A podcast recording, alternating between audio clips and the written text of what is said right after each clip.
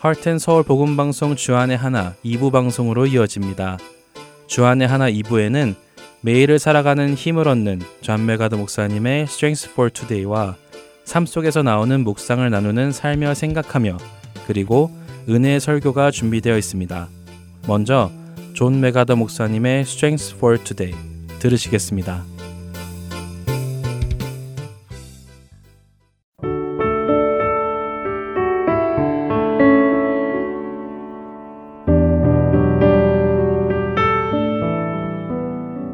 애청자 여러분 안녕하세요. 존 맥아더 목사님의 Strength for Today 진행의 유사랑입니다. 우리가 구원받은 성도라는 것을 어떻게 알 수 있을까요? 오늘 우리가 나눌 Strength for Today의 주제는 죄에 대해 민감해지기와 점점 줄어드는 죄입니다. 만일 우리가 하나님과 사귐이 있다 하고 어둠에 행하면 거짓말을 하고 진리를 행하지 아니함이거니와 그가 빛 가운데 계신 것 같이 우리도 빛 가운데 행하면 우리가 서로 사귐이 있고 그 아들 예수의 피가 우리를 모든 죄에서 깨끗하게 하실 것이요. 만일 우리가 죄가 없다고 말하면 스스로 속이고 또 진리가 우리 속에 있지 아니할 것이요. 만일 우리가 우리 죄를 자백하면 그는 미쁘시고 의로우사 우리 죄를 사하시며 우리를 모든 불의에서 깨끗하게 하실 것이요. 만일 우리가 범죄하지 아니하였다 하면 하나님을 거짓말하는 이로 만드는 것이니 또한 그의 말씀이 우리 속에 있지 아니하니라. 요한 1서 1장 6절에서 10절의 말씀입니다. 참된 성도는 자신의 죄에 민감하며 죄를 지을 때 자신의 죄를 하나님께 고백합니다. 성경 전체에서 빛은 진리를 뜻하지요. 반대로 어둠은 거짓이며 죄를 상징합니다. 사도 요한이 하나님은 빛이시라 그에게는 어둠이 조금도 없으시다고 요한 1서 1장 5절에 기록할 때의 의미는 빛과 어둠이 공존할 수 없듯이 하나님은 절대적으로 죄가 없으시다는 것을 설명하는 것입니다. 때로 하나님과 사귐이 있고 죄가 없으며 심지어 자신은 죄를 지은 적이 없다고까지 주장하는 사람들이 있습니다만 사실 그들의 삶은 어떤가요? 그들은 어둠 속에 살고 있으며 자신의 삶에서 죄를 깨닫지 못하고 있지요.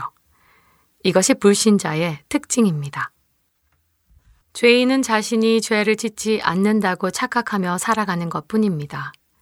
그 이유는 그들은 성경에서 말씀하시는 죄가 무엇인지 모르기 때문이지요. 빛이 어둠에 빛이 돼 어둠이 깨닫지 못하더라 라는 요한복음 1장 5절의 말씀처럼 자신의 죄를 볼 수 없다면 그 사람은 성도가 아닙니다. 참된 성도들은 주님 자신이 빛 가운데 계신 것처럼 빛 가운데 행하며 자신의 죄를 자백합니다. 참된 신자는 하나님과 교제하려면 자신의 죄를 고백하고 하나님 앞에서 대언자이신 그리스도께로 돌아서야 한다는 것도 알고 있습니다. 로마서 7장 14절부터 25절을 보시면 사도 바울은 자신의 삶의 죄악된 현실에 매우 민감했던 것을 알 수 있지요.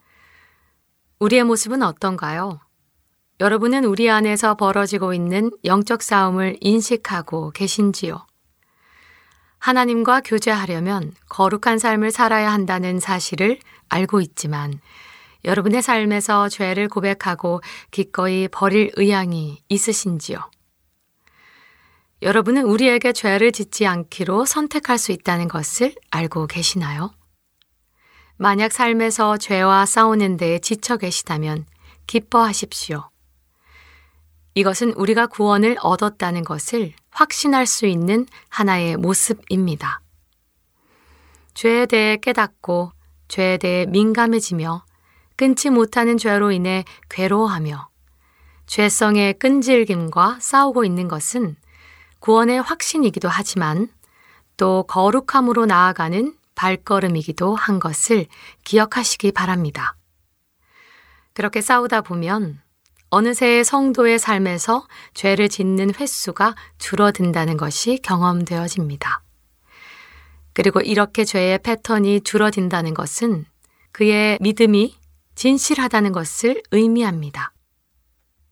같은 모양의 디자인이 계속해서 반복적으로 될 때 우리는 그것을 패턴이라고 부릅니다. 죄 역시 마찬가지입니다. 같은 죄의 모양이 반복이 된다면 그것은 패턴이 되어서 우리 삶을 장악합니다. 그 패턴이 반복이 되고 끊을 수가 없습니다. 같은 모양의 죄를 계속 짓는 삶은 구원과 함께 할 수 없습니다. 죄에서 구원받은 후에도 죄의 패턴이 계속 나타난다면 그것은 구원이 그 사람의 삶에 아무런 효과가 없다는 것을 의미하기도 합니다. 요한 1서 3장은 그리스도의 구원이 어떻게 이루어졌는지를 말씀하시며 그 구원이 죄에 어떤 영향을 끼치는지 보여줍니다. 5절에 따르면 그리스도는 죄를 없애기 위해 나타나셨다고 하십니다. 그런데 만약 누군가 나도 그리스도의 구원을 얻은 신자입니다. 그의 구원의 효과가 나의 삶에 영향을 끼치고 있습니다. 라고 말하면서도 계속해서 이전에 지었던 죄를 짓고 있다면 그는 예수님께서 이 땅에 오신 목적을 거부하는 것이나 다름 없습니다. 예수 그리스도는 죄의 반복적인 지독한 속성과 죄로 인해 생겨나는 결과, 즉, 사망을 없애기 위해 죽으셨습니다. 예수님의 사망과 부활로 인해 우리는 그분 안에 거할 수 있게 되었고, 이로 인해 하나님과 새로운 관계를 맺게 될 수 있었습니다. 때문에 우리는 더 이상 죄의 영원한 노예가 아니라 선을 행할 수 있는 선택의 자유의지와 능력을 갖게 되었지요. 우리는 항상 죄에 대해 예민하고 민감하게 반응할 것이지만 그리스도께서 여러분 안에 거하심으로 시간이 지날수록 같은 죄와의 싸움은 줄어들고 죄는 우리의 삶에서 점점 더 패턴이 되지 않을 것입니다. 요한일서 3장 9절을 읽어 드리겠습니다. 하나님께로부터 난 자마다 죄를 짓지 아니하나니 이는 하나님의 씨가 그의 속에 거함이요 그도 범죄하지 못하는 것은 하나님께로부터 났음이라. 사도 요한은 성도들이 성령으로 새롭게 태어났다는 사실을 상기시켜 줍니다. 여기서 씨앗은 새로운 본성 또는 새로운 삶의 성향을 의미하는데요. 식물의 씨앗이 토양에 놓이면 독특한 종류의 생명을 낳는 것처럼 신성한 씨앗은 죄의 지배를 종식시키는 의로운 생명을 여러분 안에 낳습니다. 그리고 그 씨앗은 결코 죽지 않습니다. 베드로전서 1장 23절에는 썩지 않는다라고 말씀하시죠. 여러분이 진정한 성도라면 이 모든 것은 여러분께 어떤 의미일까요? 그것은 여러분이 이제 거룩한 애정을 가지고 있기 때문에 여러분의 삶에서 죄의 패턴이 감소하는 것을 보게 될 것임을 의미합니다. 구속받지 못한 육체가 여전히 존재하기 때문에 죄가 없어진다는 의미는 아닙니다. 올바른 동기, 올바른 욕망, 올바른 말, 올바른 행동으로 의를 실천할수록 죄를 덜 짓고 자신이 하나님의 자녀임을 더 확신할 수 있다는 뜻입니다. 여러분은 하나님의 자녀임을 확신하십니까? 오늘 Strength for Today 마칩니다. 안녕히 계세요.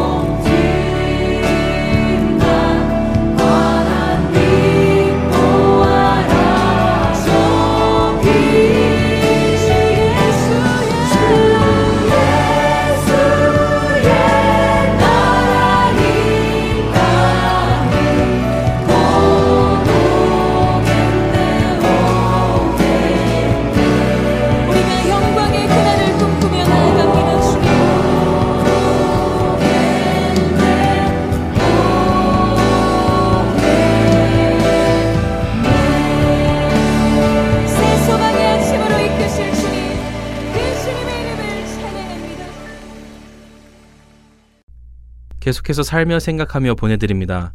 오늘은 이스라엘에서 선교하시는 김은성 성도가 진행합니다.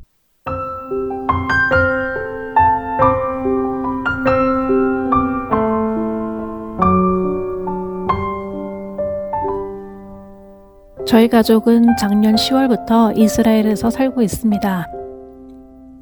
이스라엘로의 부르심을 확인한 후 저희는 비자를 받을 수 있는 방법을 알아보았습니다. 그리고 하나님께서는 이스라엘 북쪽 성경에서는 갈벨산으로 알려진 하이파라는 도시에 있는 대학에서 학생 비자를 받을 수 있음을 알게 하셨고 마침 제가 미국에서 했던 간호일과 연관성이 있는 공공보건 석사 과정이 영어로 진행됨을 알게 되었습니다. 그 과정을 신청하자 일주일 만에 입학 허가서를 받았고 이후에 저와 가족은 하나님의 인도하심으로 학생 비자를 받아 이스라엘로 들어오게 되었죠.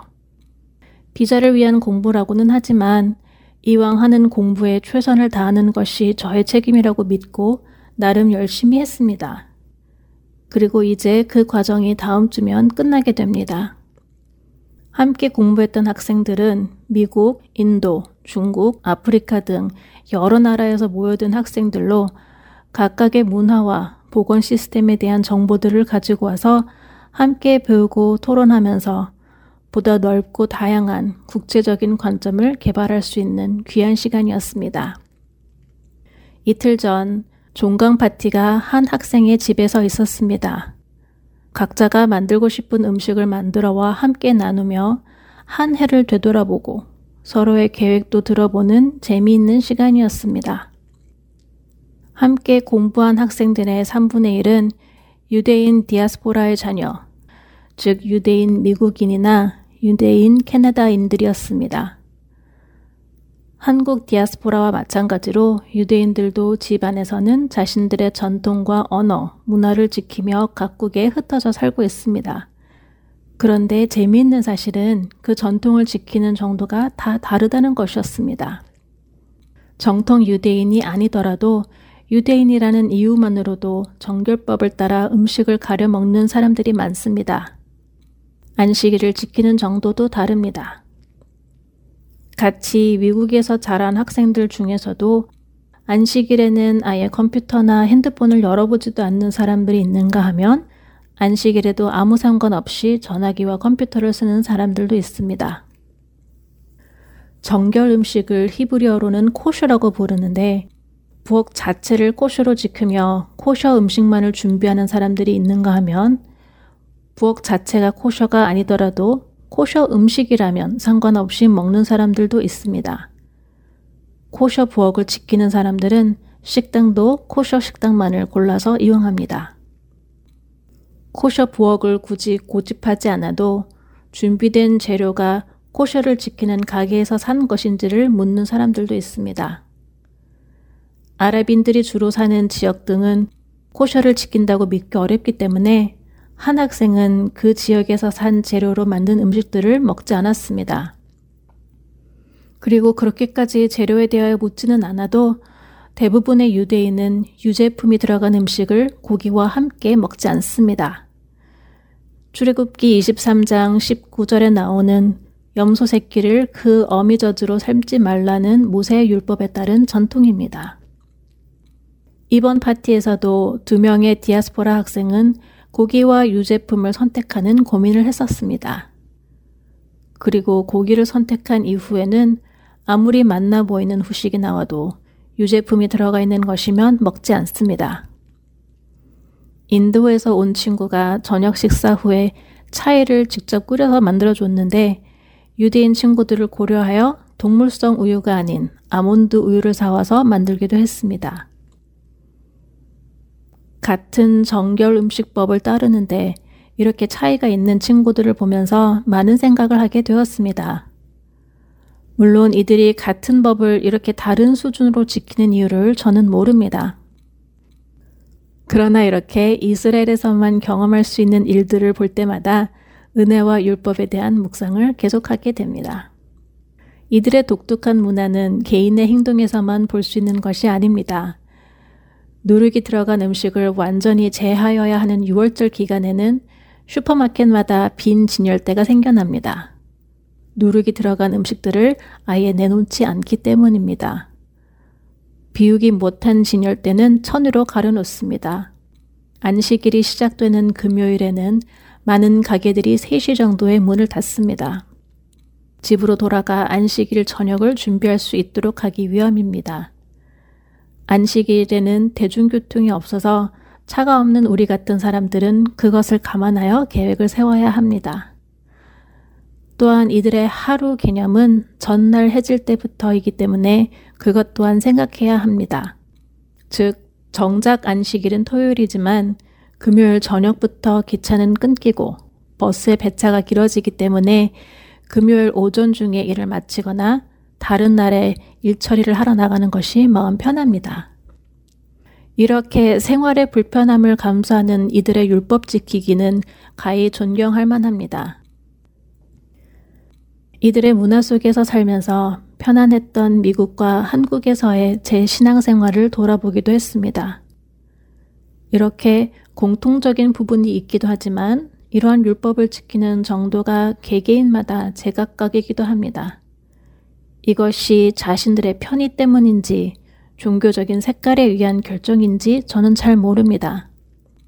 다만 이들의 모습을 보면서 제 자신을, 저의 신앙을 다시금 돌아보게 되었습니다. 예수님의 십자가의 공로로 인해 우리는 은혜로 살아가기에 이제 더 이상 모세의 율법을 지키며 살지 않아도 됩니다. 그래서 지금도 모세의 율법과 그 해석된 것들을 지키며 살아가는 유대인 사회 혹은 이곳 이스라엘에서의 경험하는 유월절, 안식일 등의 경험은 신기하게 느껴집니다. 구약의 이러한 절기나 율법은 다른 국가에서 크게 적용되지 않기 때문입니다. 하지만 이들처럼 모세의 율법과 절기는 지키지 않더라도 우리에게는 여전히 거룩한 하나님을 섬기고 거룩한 아버지의 전유로 부르심을 받은 거룩한 자들로 살아야 할 책임이 있습니다. 우리 그리스도인들은 세상과 구별될 뿐 아니라 소금과 빛으로 살아가므로 이 세상을 그리스도께로 인도하는 사명을 가지고 사는 사람들입니다. 그런데 은혜를 너무 강조하다 보니 거룩에 대한 책임에 소홀해진 것 같습니다. 저의 모습을 가만히 들여다보면 거룩에 대한 생각 없이 살아가고 있는 경우가 있음을 보게 됩니다. 소금과 빛으로 살아가기는 커녕 그나마 율법을 열심히 지키는 이들의 삶을 율법만 있고 중심에 하나님은 없는 자들이라고 판단하기만 하고 있었습니다. 이들은 율법을 지키는 것으로라도 하나님을 향한 열심을 가지며 살아갑니다. 하지만 정작 저는 얼마나 하나님에 대한 열심으로 살아가고 있는가 이들은 외형적인 모습만 지킬 뿐 하나님의 마음을 모른다고 정죄하기에 바빴건만 정작 저는 얼마나 하나님의 마음을 알면서 살아가고 있는가. 말씀을 읽고 기도를 하면서도 그 묵상이나 기도의 내용이 나와 내 가족의 안일과 형통만을 추구하고 있다면 저는 과연 하나님의 마음을 알고 있다고 자부할 수 있는 걸까? 다른 이들의 잘못된 행동을 찾아내는 것에는 빠르면서도 내 자신이 하나님의 뜻과 마음을 외면하고 있는 사실에 대해서는 눈이 멀어 있는 것은 아닌지 제 자신을 돌아보고 회개해보는 시간을 가져봅니다. 너희는 세상의 소금이니 소금이 만일 그 맛을 잃으면 무엇으로 짜게 하리오? 후에는 아무 쓸데없어 다만 밖에 버려져 사람에게 밟힐 뿐이니라. 너희는 세상의 빛이라 산 위에 있는 동네가 숨겨지지 못할 것이요 사람이 등불을 켜서 말 아래에 두지 아니하고 등경 위에 두나니 이러므로 집안의 모든 사람에게 비치느니라 이같이 너의 빛이 사람 앞에 비치게 하여 그들로 너희 착한 행실을 보고 하늘에 계신 너희 아버지께 영광을 돌리게 하라. 마태복음 5장 13절에서 16절의 말씀입니다. 오늘의 예배 속에서 하나님의 거룩하심을 찬양하고 나의 삶이 온전히 하나님의 거룩함으로 가득하기를 기도하면서 이러한 삶이 얼마나 어려운 것인지를 다시금 절감했습니다. 그 사실을 알면서도 그 거룩한 삶을 위해 몸부림치는 시간이 점점 줄어들고 있음도 보게 됩니다. 이런 모습으로 이들의 율법적인 삶을 저는 비판할 자격이 없습니다. 이러한 이들의 모습을 통하여 계속적인 자극을 받고 하나님의 거룩한 딸로 살아가는 투쟁을 계속적으로 할 수 있기를 바랄 뿐입니다. 정죄와 비판이 아니라 이들과 함께 하나님께로 가까이 나갈 수 있는 빛과 소금의 삶을 살 수 있기를 기도합니다.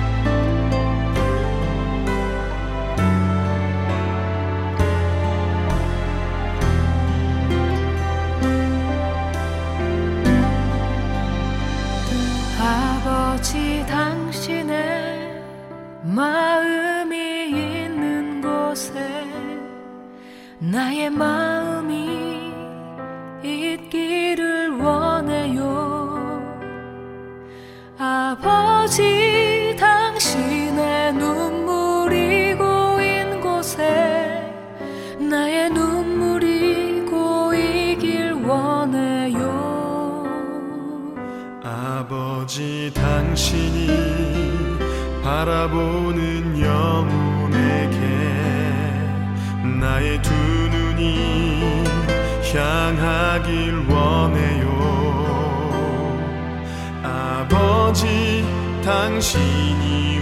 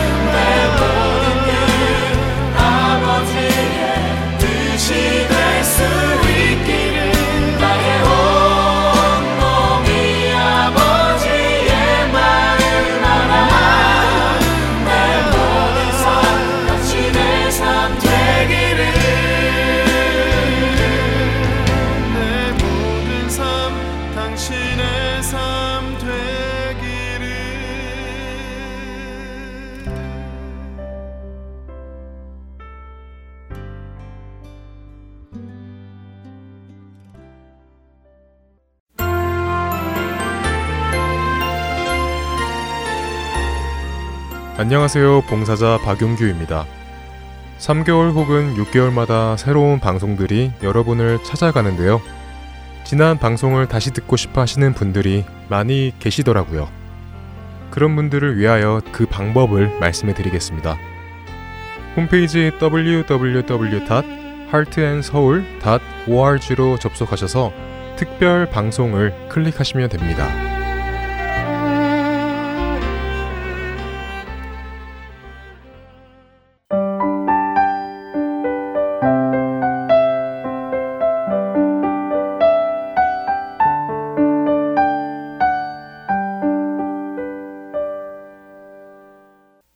설교 말씀으로 이어드립니다. 오늘은 서울 남포교회 박영선 원로 목사님께서 에베소서 1장 1절에서 6절을 본문으로 신약 성경 다시 보기 1편이라는 제목으로 말씀 전해 주십니다. 은혜의 시간 되시기 바랍니다.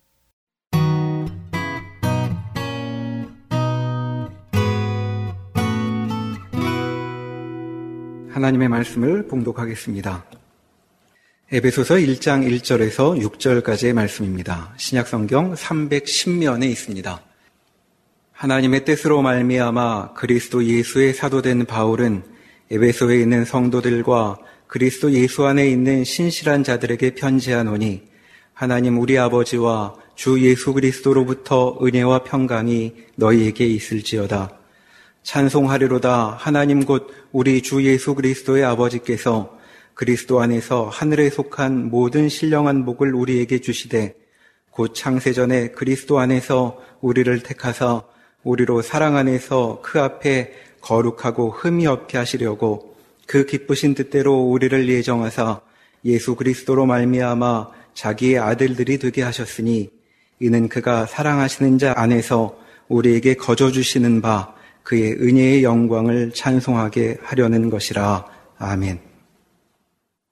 이 에베소서는 사도 바울이 기독교 신앙의 아주 중요한 이해를 우리에게 소개하고 있습니다.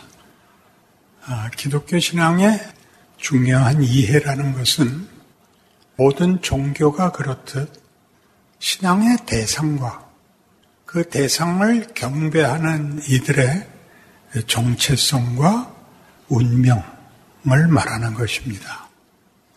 우리가 종교에서 보통 바라는 것은 도덕성과 성실함을 대부분 그 목적으로 하고 있는데 오늘 에베소서에서 보듯이 우리 기독교 창조주 하나님은 우리를 창조할 때 우리가 하나님의 영광의 찬송이 되는 것을 목적했다고 말합니다. 그때 번역마다 약간씩 틀리는데 제가 가셨던 옛날 구역은 영광의 찬송이 되게 한다. 그렇게 되어 있고, 그 다음에 영광을 찬송하게 하려 하심이라로 되어 있습니다. 영광을 찬송한다는 것은 하나님이 베푸신 구원의 크기와 그 놀라움에 대한 기꺼운 반응을 묘사하는 것입니다. 하나님께 감사하는 것이지만 그것은 의도에 아직 좀 못 미칩니다.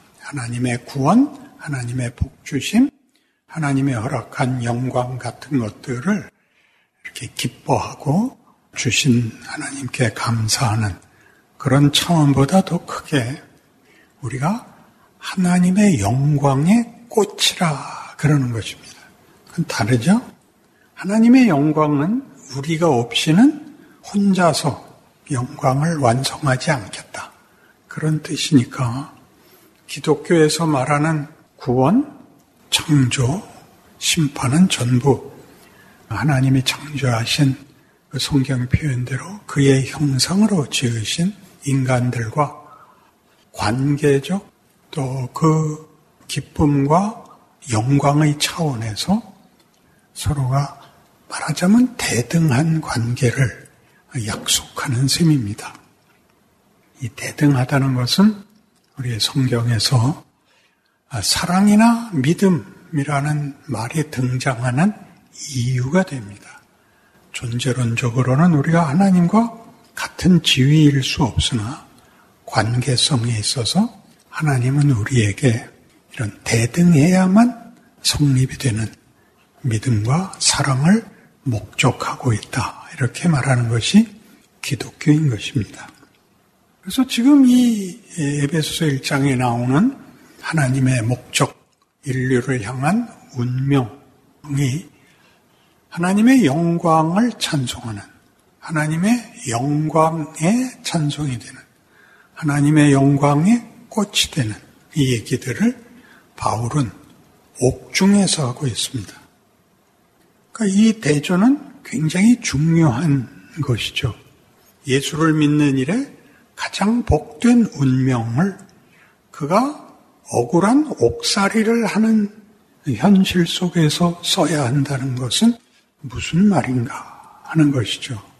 우리는 바울이 하나님 앞에 부름을 받기 전에는 예수 그리스도를 믿는 자들을 박해하러 다닌 사람이었다 하는 것을 기억해야 합니다. 근데 그는 권력을 가졌고 정죄와 형벌을 요구하는 입장에 있었는데 사도가 된 후에는 오히려 그런 권력과 그런 정죄의 피해자가 된 입장에서 오늘 보는 것과 같은 성경의 약속, 하나님의 창조와 구원의 목적, 인간이라는 존재의 운명과 정체성을 말하고 있습니다. 바울은 그 부름을 받을 때 담의 세계까지 가서 예수 믿는 자들을 핍박하는 권세를 가지고 가다가 예수를 만납니다. 예수님이 바울을 부르는 장면도 뜻밖이고 그때 나눈 대화도 뜻밖입니다. 바울이 묻죠. 당신은 누구십니까? 예수님의 대답은 나는 네가 핍박하는 예수다. 왜 이런 상황에서 그를 부르는지 사도가 되는 소명을 최악의 경우 무지한 정도가 아니라 이렇게 반대 입장 핍박하는 지경까지 놔두었다가 그 조건 속에서 불러내는가 하는데 성경의 가르침이 있습니다. 그는 그의 소명이 사도행전 9장에서도 예수님이 그에게 너는 모든 족속과 임금과 왕들 앞에 하나님의 뜻을 전하기 위한 사도로 보냄을 받는다. 네가 많은 고난을 겪을 것이다. 하는 것을 말하자면 약속합니다. 그리고 사도행전 26장에서는 그 예루살렘으로 돌아와 체포되어 유대인들이 가지는 종교와 다른 다른 신을 섬기는 자라는 핍박 속에 이제 시저 앞에 재판받을 것을 요구해서 이제 로마로 떠나게 되는데 그 전에 직전에 당시의 분봉왕 아그리빠와 총독 베스도 앞에서 그 재판을 받는 장면이 나옵니다. 거기서 아그리빠나 베스도는 이해할 수가 없는 것입니다.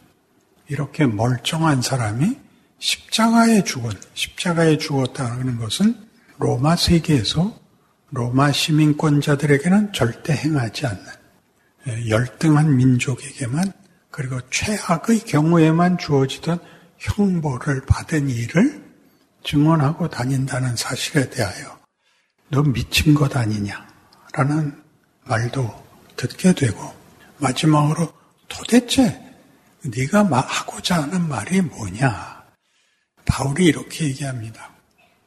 이 쇠사슬에 묶인 것을 빼고는 두 분이 다 나와 같기를 원합니다. 이렇게 얘기합니다. 원래 세상에서는 어떤 좋은 것을 얘기하려면 그게 꼭 권력의 뒷받침이 있어야 됩니다. 왜냐하면 세상은 뺏어야 자기께 생기는 질서 속에 있기 때문입니다. 어떤 율법사가 예수님께 물었었죠. 계명 중에 제일 중요한 것이 무엇입니까? 그러자 예수님께서 10계명을 두 개로 이렇게 나누어서 그 모든 율법의 최고의 요약, 핵심을 이렇게 말씀하셨습니다. 네 마음과 뜻과 정성을 다하여 주 너의 하나님을 사랑하라. 둘째는 네 이웃을 내 몸과 같이 사랑하라. 이렇게 가르쳤습니다. 굉장한 가르침인 것이 이 둘을 우리는 할 수가 없습니다. 우리의 신은 사랑의 대상이 아니고 또 그 보상이 사랑 정도가 아니고 힘이어야 되는 세상을 살고 있습니다. 우리는 경쟁 사회에서 이겨야 됩니다. 그리고 더, 더 해야 됩니다. 내 필요를 채우려면 이웃의 것을 뺏어야 됩니다. 세상에서는 자유경쟁이라고 표현하지만 말하자면 우리는 스스로 우리의 필요를 채울 수 없습니다. 이런 세상에 예수님이 오셔서 우리를 영광으로 불렀다고 얘기를 합니다. 우리의 영광은 싸워서 이기는 영광인데 승리와 경쟁에서의 승자의 몫인데 예수는 죽음으로 영광을 우리에게 증언하고 있습니다. 여기가 바로 우리 모두가 신앙생활을 하면서도 우리의 믿음이 권력이 되기를 바라는 끝까지 떨쳐버리지 못하는 대목일 것입니다. 사랑이 뭐길래 이런 모든 것, 힘과 경쟁에서의 승리를 제외하고 사랑을 제시할 수 있는가 하는 것이 우리의 가장 중요한 질문이어야 됩니다. 보통은 이 질문을 안 하고 그런 것들도 다 승자의 윤리가 되기를 바랍니다. 넉넉해서 사랑하는 것으로, 넉넉해서 봉사하는 것으로, 그렇게 기독교를 스스로 꿰어 맞추고 있습니다. 그래서 어려운 삶을 살지만 내가 신앙이 부족해서 이러는 거야. 내가 좀 더 진정한 신앙의 경지에 올라가면 하나님이 나에게 보상해 줄 거야. 이런 생각들을 우리는 떨쳐버리지 못하고 있습니다. 그런데 성경이 얘기하는 사랑은 말하자면 이런 식으로 요한일서 4장 18절 같이 사랑 안에 두려움이 없고 온전한 사랑이 두려움을 내어 쫓나니 두려워하는 자는 아직 사랑 안에서 온전하지 못한 것이니라 라고 얘기합니다. 두려움이 왜 사랑을 설명하는 데 있을까요? 우리는 조금 전에 본 바와 같이 인간은 하나님을 외면하고 떠난 순간부터 경쟁 질서밖에 남은 게 없습니다. 그러나 하나님이 하려고 했던 건 뭐냐 하면 이 사랑의 교제입니다. 거기엔 뭐가 특별하게 대조가 되느냐? 거기엔 폭력이 없다 이겁니다. 폭력이 없다는 것은 관계를 맺고 존재하는 문제에 사랑이란 이 공포, 이 경쟁, 이 싸움이 없는 관계를 말합니다. 우리의 신앙마저도 그것이 윤리가 되고 그것이 명분이 될 때 대부분 기독교적 핵심되는 이해를 놓치는 게 뭐냐 하면 분명히 성경이 말하는 명분을 제시하는데 거기 아직도 공포가, 폭력이 있다는 거죠. 여러분들도 많이 들었고 써먹었던 말 중에 교회에서 제일 많이 쓰는 우리의 용어인데 내용이 우리 것이 아닌 것이 있습니다. 우리 교회는 사랑이 없어. 이런 말을 무심코 합니다. 무슨 뜻일까요? 당신은 왜 기도 생활을 하지 않아? 이런 말을 무슨 권리로 하나요? 이런 것들을 우리는 제 질문이 오히려 더 당황스럽죠. 예수를 믿는 것이 권력이 되고 명분이 되어 내가 누구에게 뭐라고 할 수 있다고 생각을 하죠. 누구에게 뭐라고 하는 것이 기독교 신앙의 본체가 아니라 기독교 신앙은 내가 나가 되는 것입니다. 내가 나가 된다는 것은 하나님이 우리를 하나님의 상대역으로 만들었다는 걸 아는 것입니다. 하나님은 다윗이 열심 내서 한 헌신, 기도에, 소원에 이렇게 답변하시죠. 나는 궁궐에서 사는데 저 법궤는 천막 속에 있습니다. 내가 하나님을 위해서 성전을 짓겠습니다. 그러자 하나님이 나타나셔서 뭐라고 꾸짖으시냐 하면 어떻게 내 필요를 네가 채우냐? 우린 도대체 하나님께 내가 뭘 해드릴 테니까 나에게 무엇을 주십시오라는 상거래를 하고 있느냐 하는 것입니다. 하나님은 우리를 하나님의 기쁨으로 삼으며 그 기쁨이 이게 둘 간에 일어나는 관계성, 우리 음악을 늘 내가 인용하는데 혼자 아무리 노래를 잘 불러도 혼자는 화음이 생기지 않는다. 그건 상대가 있어야 된다. 하나님은 우리와 이런, 이런 관계, 이런 화음, 이런 예술, 성경이 얘기하는 영광으로 우리를 부르고 있습니다. 그 성경은 계속 사랑을 얘기할 때마다 그게 어떻게 공포와 다른지, 어떻게 폭력이 될 수 없는지를 너무나 신약 성경에서 많이 언급합니다. 우리 갈라디아서 5장 22절 이하에 있는 성령의 열매를 보십시오. 성령의 열매는 사랑과 희락과 화평과 오래 참음과 자비와 양선과 충성과 온유와 절제. 그러니까 하나님이 우리를 예수 안에서 불렀다고 얘기할 때 더 계속 우리가 나갈 것이지만 에베소 1장 3절에서 6절에 있는 내용은 영광의 찬송으로 영광의 꽃으로 부르는 것은 예수 안에서라고 매 절마다 그리스도 안에서 그리스도 안에서 그리고 사랑 안에서입니다. 예수 안에서라는 것은 우리가 알고 있듯이 신이 우리를 붙들기 위하여 우리의 자리까지 내려온 것이고 죽음마저도 동참하신 사건입니다. 하나님은 우리라는 존재를, 우리라는 정체성을, 인간의 운명을 이렇게 하나님이 함께 하겠다고 역사에 개입하시고 증언하신 것이 기독교입니다.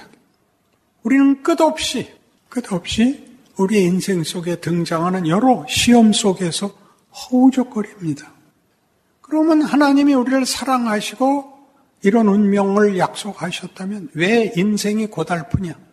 이 답도 성경에서 찾아야죠. 왜 고달프냐? 우리는 생존 경쟁이라는 세상 질서 속에서 큽니다.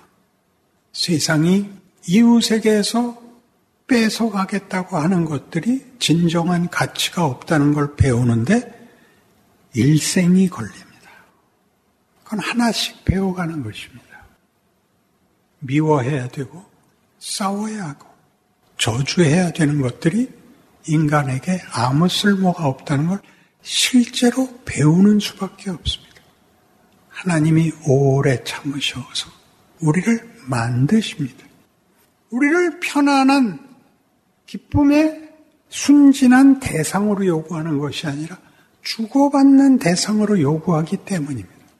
여러분들 손자, 손녀를 낳아보시면 애들이 안 크기를 바랍니다. 지 크면 말 안 듣거든요. 그러니까 이쁜 게 오래 가기를 바라는데 애가 안 크면 여러분 최고의 걱정을 해야 되죠. 여러분의 자식이나 손주가 거짓말을 안 하면 병원에 가야 됩니다. 거짓말이란 다만 나쁜 것에 불과한 것이 아니라 크면 산다는 것을 정직한 것으로 다 표현할 수 없다.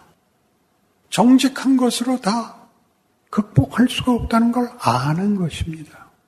우린 거짓말을 하고 거짓말을 해서 넘어간 일들이 우리에게 독이 된다. 우리를 불명예스럽게 만든다는 것들을 배웁니다. 후회도 하고 수치를 배워야죠. 명예를 깨우쳐야 합니다. 이런 갈라디아서 5장 같이 고린도전서 13장에서도 사랑은 어떻게 등장하냐 하면 그것은 환상이 아니다. 그것은 능력도 아니다. 그리고 그건 열정도 아니다. 뭐냐? 오래 참는 거다. 왜 그러죠? 사랑이 왜 오래 참아야 되죠? 사랑은 혼자 하는 것이 아닙니다. 혼자 독점하는 것이 아니며 조작하는 것이 아닙니다. 상대가 사랑의 대상이 되는 지위에 올라와야 되기 때문에 기다려줘야 됩니다. 그 과정에 온갖 시험들, 사랑 이외의 것들, 여기 뭐 제일 많이 나오는 거, 권력이 가장 큰 대적입니다. 힘만 있으면 사랑도 할 수 있고, 헌신도 할 수 있고, 도와줄 수 있다고 생각하는데, 하나님은 우리 보고 어떤 능력을 펼치라는 걸 목적으로 삼지 않고 정체성을, 존재를, 지위를 요구하고 있습니다. 얼마나 놀라운 초대입니까? 물에 행치 않고, 성내지 않고, 자기의 유익을 구하지 않으며, 모든 것을 참고, 견디고, 바라고, 믿습니다. 의지가 들어가 있죠. 사랑에는 의지가 들어가죠. 왜 우리한테 어려운 일이 생기느냐? 하나님을 믿고 따르겠다 그러는데도 왜 어려운 위협이 늘 있느냐?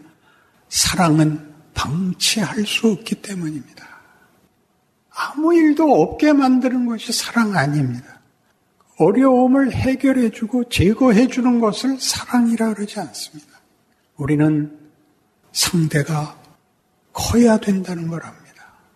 완성을 하기 위해서 여러 번 실패해야 된다는 걸 압니다. 그걸 견디게 해주죠. 편히 되어주죠. 완성될 때까지 꾸중도 해야죠. 붙잡아 와야죠. 그런 것들이 성경이 말하는 하나님의 하나님 되심입니다. 기독교의 신앙의 대상은 이 하나님입니다.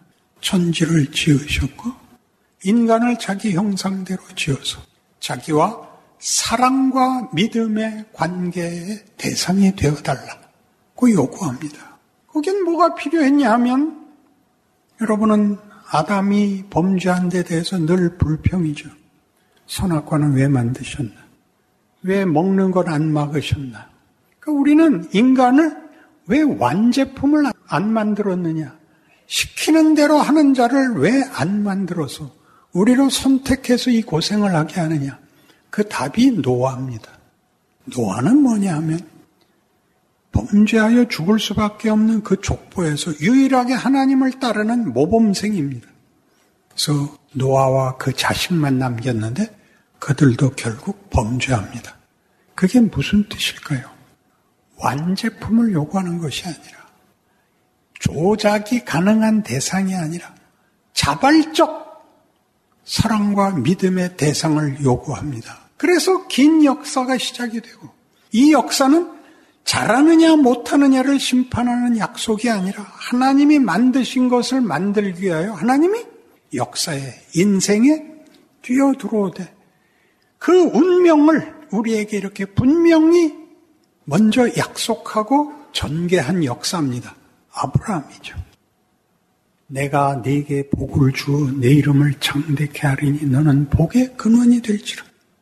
너를 축복하는 자에게는 내가 복을 내리고 너를 저주하는 자에게는 내가 저주하리니 땅의 모든 족속이 너를 인하여 복을 얻을 것이니라. 이렇게 역사가 시작되는 겁니다. 뭐 때문에 그렇다고요? 커야 되기 때문에 자라나야 됩니다. 성숙하고 이 자리, 이 감사의 자리, 하나님을 사랑할 수 있고, 사랑을 받을 수 있고, 우리의 인생 속에서 이것이 커가는 과정을 겪고 커지는 궁극적으로 하나님의 영광의 꽃이 되는 것입니다. 여러분들은 전부 나 생각할 필요 없이 하나님의 뜻대로 해주세요. 이 기도를 제일 많이 합니다. 내 뜻대로 마옵시고 아버지의 뜻대로 하옵소서. 우리의 그 기도에는 선택의 책임을 지지 않겠다는 변명입니다. 예수님께서도 하셨는데 그렇죠. 아버지의 뜻을 따르겠다가 뭐였어요? 십자가라고. 이 잔을 내게서 비켜주옵소서. 그러나 아버지의 뜻대로 하겠습니다. 그랬더니 문제가 책임이 없어지는 것이 아니라 완벽하게 수모와 오해와 핍박과 고통과 죽음을 맞이해야 됐던 것입니다. 놀라운 일이죠. 죽음마저도 하나님이 우리에게 만들려고 하는 목적에서 제외되지 않는다. 방해할 수 없다. 하늘의 미랄이 땅에 떨어져 썩어야 된다. 이런 것들은 기독교에만 있는 어떤 반어법들이요. 은혜요, 기적이요, 약속인 것입니다. 그런데 우리는 한 번쯤은 잘해볼 수 있지 않습니까? 그게 교회입니다. 교회 나가면 세상에서와는 좀 다르게 해라. 그게 교회입니다. 그러니까 처음에 뭘 해야 된다 그랬죠? 인상을 푸셔야 됩니다. 이게 굳어져서 여기 나올 때도 긴장돼 있고 아무 책임도 안 지겠다는 자세가 역력해 보입니다. 그러니까 제가 설교할 때 제일 어려운 건 뭐냐면 이 여러분 얼굴들이 긴장과 두려움 속에 있는 걸 제가 뚫어야 되는 것입니다. 그러니 잘 생각해 보십시오.